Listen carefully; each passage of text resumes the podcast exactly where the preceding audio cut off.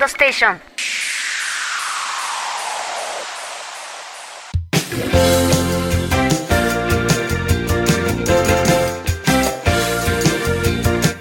2021年10月17日の日曜日。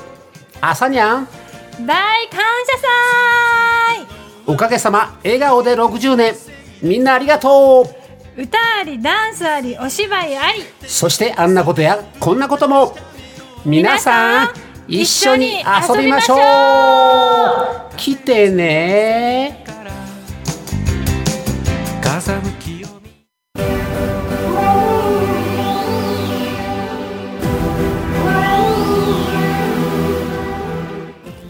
あなたはあなたで素晴らしい。私は私で素晴らしい。みんなまんまで素晴らしい。くにちゃんの行き当たりばっちり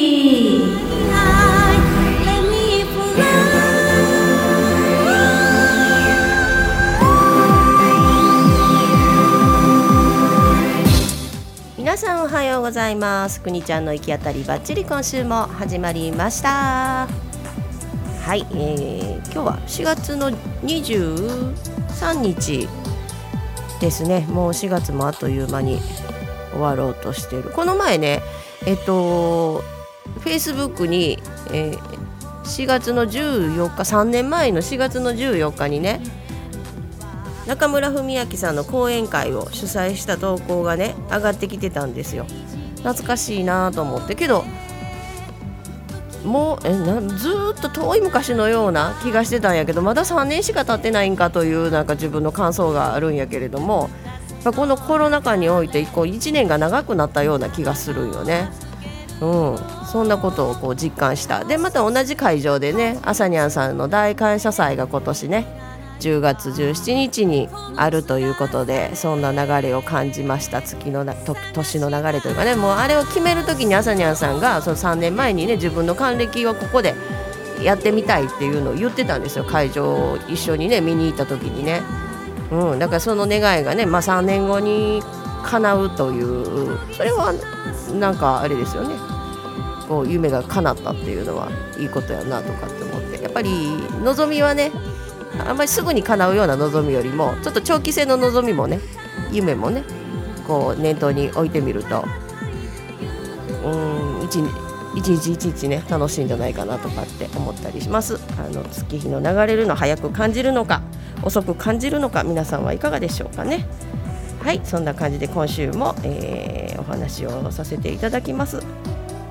ではスポンサーさんの紹介をさせていただきます。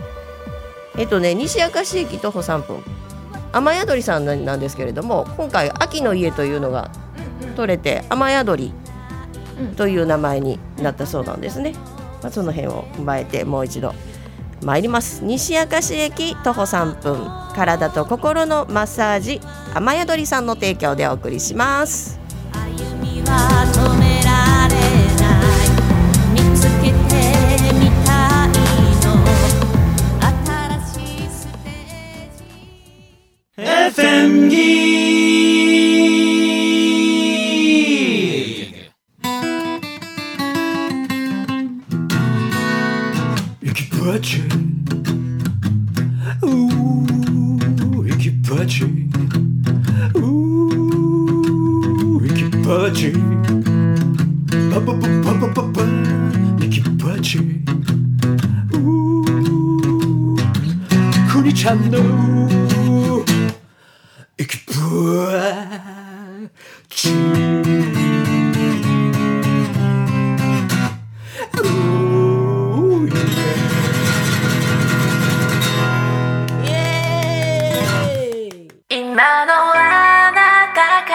未来のあなたへの贈り物 One step just believe yourself はい、くにちゃんの行き当たりばっちり今週も始まっております。えっと、先週ですね、久しぶりにゲストさんをお招きしてですね、賑やかに行きばちの放送させていただいたんですけれども、皆さんいかがだったでしょうか？えー、ほのぼの、あじゃ自然ほどもど学園やったっけ？ほのぼの自然学園。風谷なんかハゼタにはそうか。ハゼタにもつついてる時とついてない時とかがあるんだけど。そうか。うん、この前はハゼタニの探検やったからかな。自然ほのぼの学園とかって書いてあったりしハゼタニも。まあ場所的にはねハゼタニっていう場所周辺やもんね。あの辺はね、精神の。うん、そうそうそうそうあれな西区かな？西区。あれ西区。もうなんか田畑がすごい一面に広がってるんやけど、パッとこう見上げたら精神のマンション群が見えるというね、珍しい風景よね。ああいうのはあるのかな？こう開開発されてる部。ところとのこの境目というか本当に違うもんね、うん。自然がいっぱい残されてて、うん。すぐすぐちょっとふーっと出てったら、うんすごい広い道路がそうなのよね。ビュンビュン車通ってるのがあったり、うんうんうんでも本当にあそこのすぐ目の前は、うんとってもほのぼのしててね。もう鳥の声とかめっちゃ、うん。ウグイスとかねうん。よく聞こえた。そうやね。あの川本孝子さんのね、えーご実家というかいやね実家を実家周辺やねハゼ谷っていうのはねで、えっと、そのお話を先週していただいたんですけれどもそこでねあのそのお話を聞いてその時のイベントにね偶然チーロンもね行ける行くよ行けることになってそうで一緒に行ってきたのよねハゼ谷のね、えーっと川探検と山菜摘みっていうようなイベントやったね、うんうん。うん。そう。結構たくさんお子さんとか親子さん連れの方がね参家加してて30人ぐらいいてはったのかな。うんそれぐらいおったんかな、うんうんうん。そう。なんかまあ3月ぐらいから始めてるって言ってたけど、うなんかいろいろ周知されてるんよね、うんうん。人が集まるっていうことはね。であの、まあ、専門家の方に来ていただいてその草花に関してとか川の魚に関してとか説明してもらいながらねこう散策していったわけなんですけれどもまあ先週の放送でねあのタカちゃんがねその自分がその両親から受け継いだ土地。だからまあそこはもう開拓できない土地なよね。あのその農地というか。それで家も建てられないし施設も建てられないしその自然を守っていかざるを得ないっていう感じになるのかなそこは。保護保護していく土地ってことなんだよね、うんうんうんうん。だからあのーお米作ってない時はなんかレンゲ植えてみたりとか何かしらねそういう農地っていうのがあるんやろね、そこに関してはあんまり詳しくないんだけれども、何も建てれないというかねその自然を守っていくしかないっていう時にそのタカちゃんが何ができるだろうかっていうことをねずっと思い悩んでたんだけれどもああの場を提供すればいいんだっていう風にね思えると楽になってきて自分の得意なことをそこで、えー大人たちがね得意なことを提供して子どもたちにこう伝える。で自然から子どもたちが何かを学んでもらえたらっていうような思いでねその子どもの学園っていうのをやっていくんだっていうことをね言ってくれてた時にすごいエネルギーを感じたんですよねあのお話を聞いてる時にね。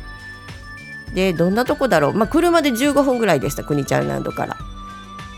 車で15分ぐらいのところ近かったねなかなかねあのタカちゃんが神戸市西区に住んでるっていうのをね川本タカちゃんがね聞いてはいたんだけれどもであのその場所をねどういうふうに使っていこうかっていうのをずっとずっとねやっぱ悩んではったんですよ。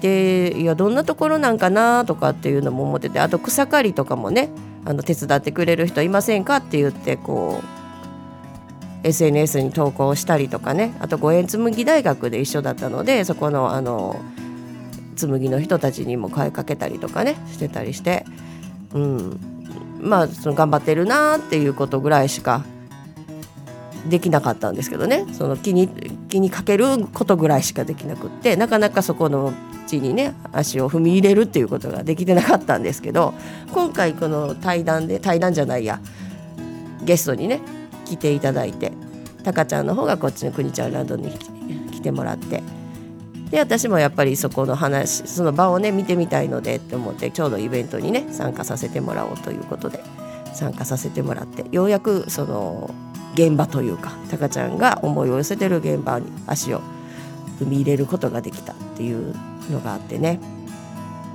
あの小さい頃から育ってきた場所。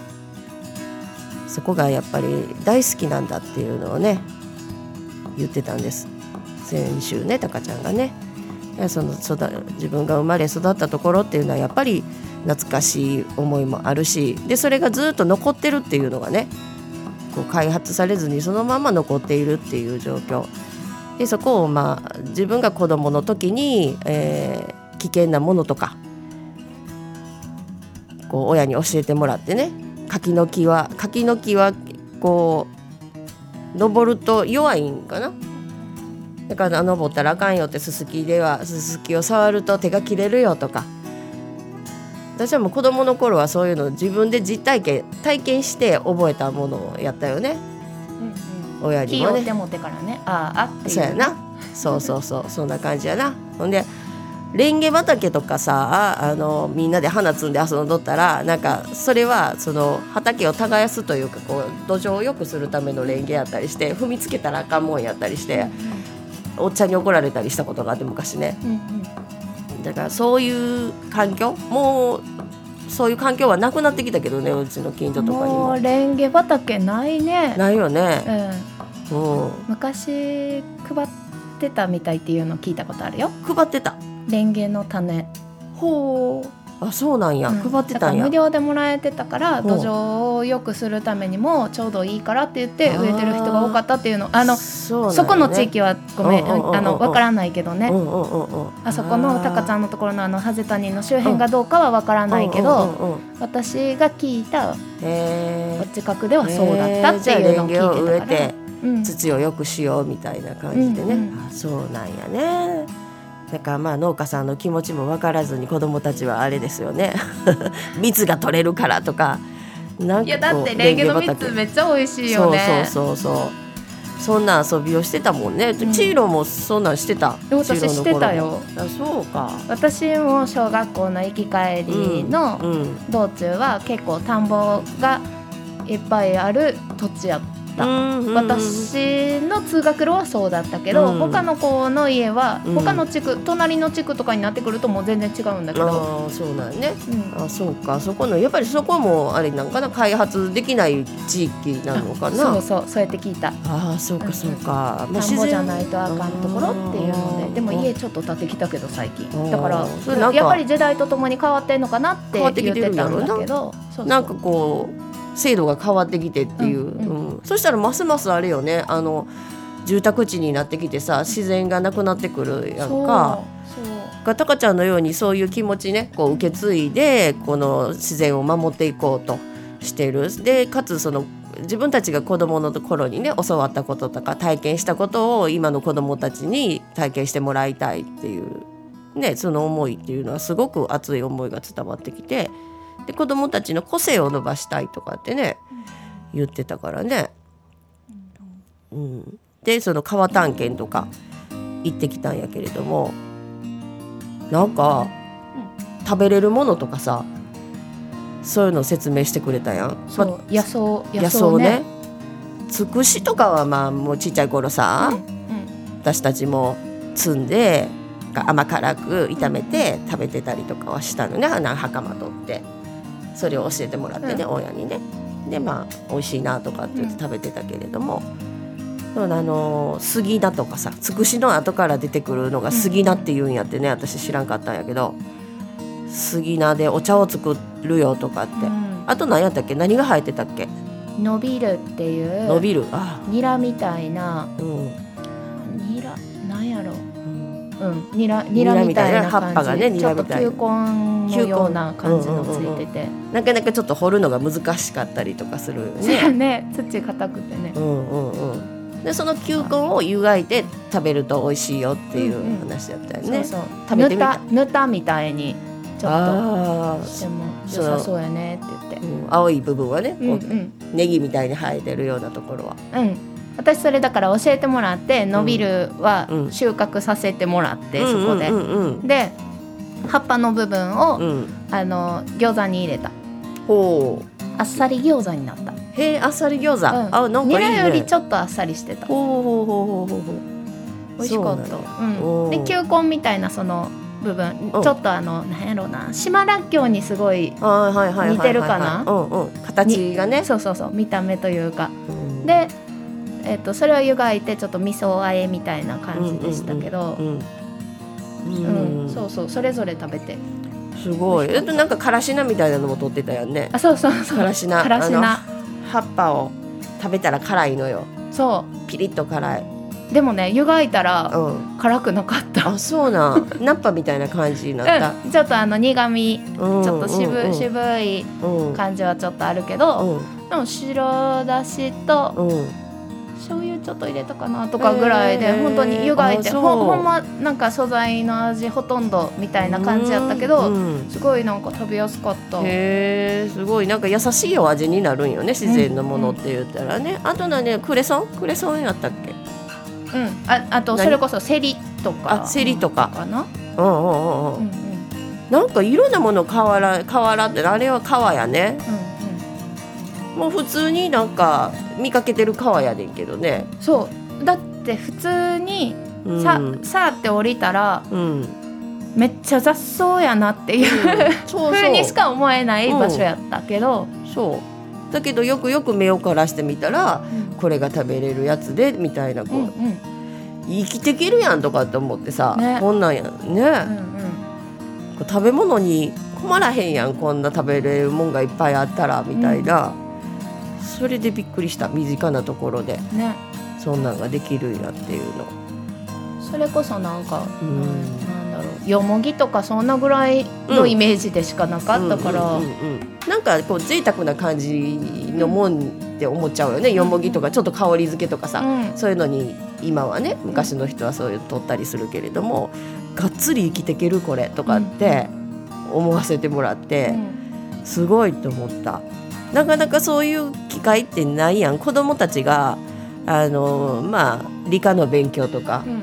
生物生物はもうちょっと大きくなってから勉強のためになんかちょっと探検するとか研究するとかいう機会かなって思ってたんやけど、結構生活していくにこう役立つことやなとかって、ね杉菜茶も美味しかった。そうやねん。過ぎなっちゃうでみんなさあのからし菜とか伸びるとかで家でさ料理しようとかって取るんやけど私料理するもんないしなとかって旦那作ってるしさあ変に取ってきたら私が調理せなあかんしなとかって思っていやお茶ぐらいかな私ができるのと思って、で杉菜茶をがいいよってうんうん。みんなね体にもいいとかって言うからさ、それを摘んでで、まあ、つくしの後から生えてくるもうすごい生命力らしいね。3億年ぐらい前からなんかあるらしいよその杉菜っていうのは。もう地地下系っていうの？その杉菜がこうもう生えててもうなんだろう。除草剤より巻かれても、まあ、ぐんぐん伸びてくるみたいな。なんかむっちゃ強いとかってすごい。書かれててその生命力のある。ねその場所はさそのワンちゃんとかその散歩とかさせづらいような場所ではあったからねあの辺はね、うんうんわざわざあんなこう川べりまで行ってワンちゃん散歩させるとかっていうのはないようだね、もう人があんまり踏み入れてないような場所やっちょたから、ね、っと降りないといけないからその上のところではきっと散歩してんやろうねっていう感じはね。そう。そこで杉菜を取ってで天日に天日干しして、まあもちろん洗ったけどね、うんなんか、えーそんなところで取ってきたん大丈夫かって旦那とかも言っててあの河原で取ってきたって言うからさ。ほんでなんか洗って。うん。野菜洗う用の洗剤でこう洗ったりとかしてさ、うんうん。で天日に干してちょっとカラカラカラになったところを、えーハサミです。2センチ台ぐらいに切ったやつをまたフライパンでいるのよ。うんいってま香ばしい系が好きかやったらちょっと長めにいったりとかだけどで香香り香りというかねなんか太陽の匂いというかね旦那がに匂わしたら肉球の匂いやって言ってたけども 犬や犬犬やねうち猫飼ってんねんけど猫の肉球の匂いがするって言うんやけど猫はあんまり外全然外出てへんねんけど、うんうん。やっぱりその肉球の匂いはするのね。うんうん。うん、でえっと思ってちょっとこう飲む気がせえへんかってんけど。猫ちゃんはその杉菜に反応はしなかったの、猫はね結構クンクンクンクンん？とかって。何か懐かしい思いがしたんかな？クンクンクンとかって匂ってたわ。まあ草だもんね。草やからね。ううん。ん。ほんでそれをいってお茶お茶みたいにしてさ、まあ、パリパリになるからね、うんその杉菜がね。でティーパックみたいなのに入れてお茶を注ぐとまあ匂いはプンとやっぱりするんやけど飲んでみると美味しかったのよ。うん。美味しかった。そう。美味しくってね。でトイレがどんどん近くなる。利尿作用があるみたいでねあれ。とってもおしっこがよく出た。うん。でまああんまりあのたくさん飲んではよろしくないんだって。1日に1回ぐらい飲んだらよくってでそれを飲んでみてる、うん、続けてはないけどね。あれ飲んでみたいなってちょっとほっこりしたいなっていう時に飲んでみたりもしてる。あーだけどその自由あのねその自分で積んできたものがそうやってこうくなんやろう体内に入るっていうのは、うんとてもこう生きてる感じがして、うん、面白いなと思っていい経験をさせてもらったなと思う。で子供たちは川でねあの魚取りとかいっぱいしてたしやっぱり自然に慣れ親しんでる子たちはどんどん魚取ったりとかしてさいろんなもの積んだりとかしてとってもねあのいい一日を一日か半日ぐらいやったかな過ごさせてもらってで子供たちが遊んでる傍らで親親たちがちょっといろんなことを話してみたりとかねちょっと打ち解けてくるというかしばらく自然とこう戯れてたらねあといろんなもの収穫してどうですかっていうそういう話とか。ねでこれはこんなことしたら美味しいよとかってね詳しい人たちがお話ししてくれたりとか、ね。うん、川の生き物もいっぱいいたしいっねぱいいたね。あんなにこうそのいろんな生き物たちが共存してるというかさ、共生してるんやなとかって思ったらいやほんと自然って壊したらあかんなとかって思うよね。どんどんねうん。自然が壊されていく中ね生き物たちがその生きる場所を探して、そこでやっと落ち着いたと思ったらまた壊されていくみたいなね。そういうのがあるからちょっと考えなあかんなとも思った。ね環境が変わるとね、うん。そのその生き物とか、まあ、あの植物もそうだと思うけど、うんうん本当に住めなくなる場合があるからね。そうやね。だからその人たちは住めなくなったらまあ場所を移る探し求めて移るっていうこと。たらいいけどね、ねえ、うん。できる場合はそれでいいと思うけど、う。ん。鳥とかみたいにねあれぐらい飛べたら。食べたらな。そうやな。だから生きれなかったらやっぱ淘汰されていってしまうからやっぱその生きりすべっていうのは人もねこういろいろ何も知らないよりかは知っておく方がいいなとかって思ったよね。生きれるやんっていう。それがあったらさあの家なしになってもさあの河原で生きていけるわと思ったもん、あれ。うんうんうんね。あの食いっぱぐれることないんやなっていうのはすごい思う。すごい思ったよね。本あれちょっと聞くだけで。うん。うん、カー探検とかその山菜摘みっていうのもねこうサバイバル的にいいのかもしれない。うんうん。そして春とか夏とかはやっぱり苦味を取るといいっていうほもんね。体にも。あはいはい。そうやね。そういうものを取るとね。えぐみとかもそんなんもねうん。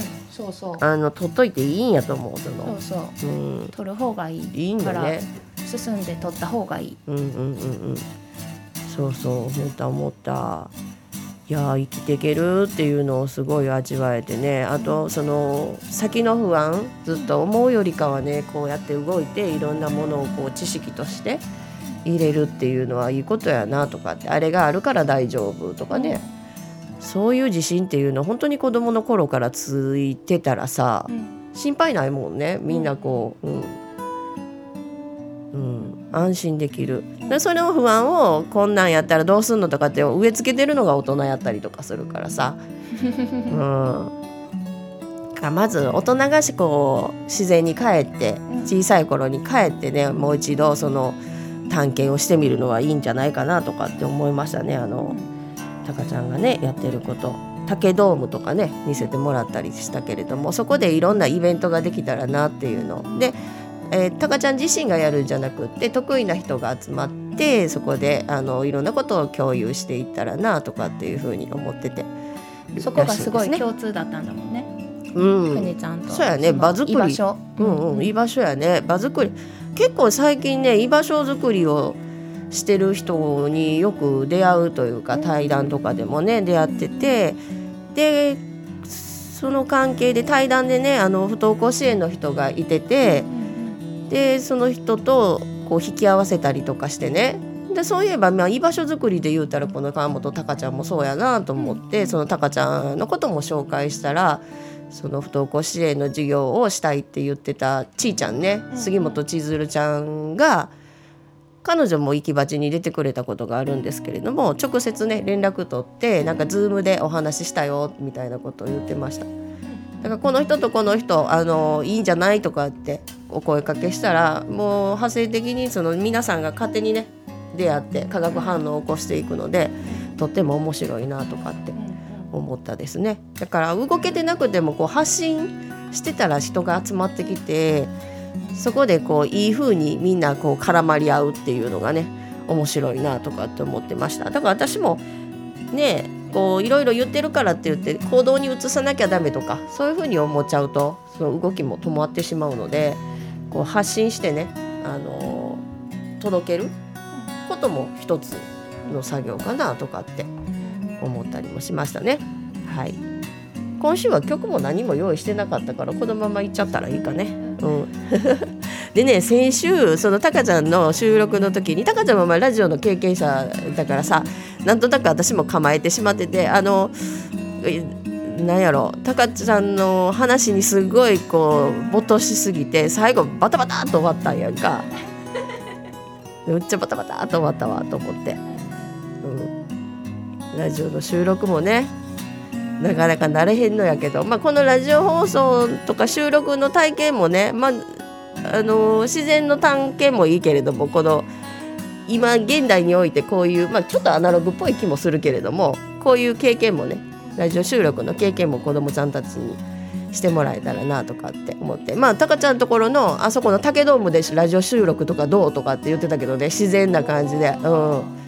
いやそんなんイメージもしてへんかったわってでこっちに来てもらってんの収録かなと思ったけどけどあの自然の中でこういろんなあの鳥のさえずりとともにいろんな音と一緒にね、あの収録するのも面白いかなとかっていうのをね、なんか機材持っていけなくたっても音だけね収録するってそれでラジオに寄せるっていうのも面白いかなとかって思うね。だからいろんな発想ね自分が思いもしてなかったことをこうね提案してくれたりとか、そうか竹ドームで収録かとかってね、あののどかな空間はなんか音でもうん。わかる気がする。うんうんなんか伝わる気がする。あそうやね、それもあるかもしれへん。だからそんなんもこうまた考えてみてもいいかもね。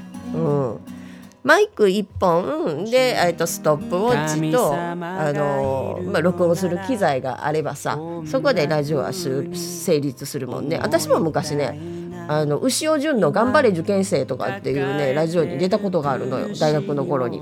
それも、えっと15分ぐらいの番組で牛尾淳さんが来てインタビューしてタイムキーパーさんいてで学校の中で収録するっていう。でそれをが放送されたっていうのがあってコーナーでねだからそういうのもあってよしやなとかって思いました。はい。い。ろんなねこうゲストさんが来ることによっていろんなこう発想が出てきてやっぱりいいですね人と出会うっていうことはですね。はい。そんな感じで先週のね川本孝子さんのお話をもとにあのハゼタにほのぼの学園さんのお話をまた改めてさせていただきました。はい今週はこんな感じで、えーお別れしたいと思います。では皆さん聞いてくださってありがとうございました。今週も行き当たりバッチリ。本当の答えを探している。思い込めた風船を風に乗せ空に放つよ。誰かに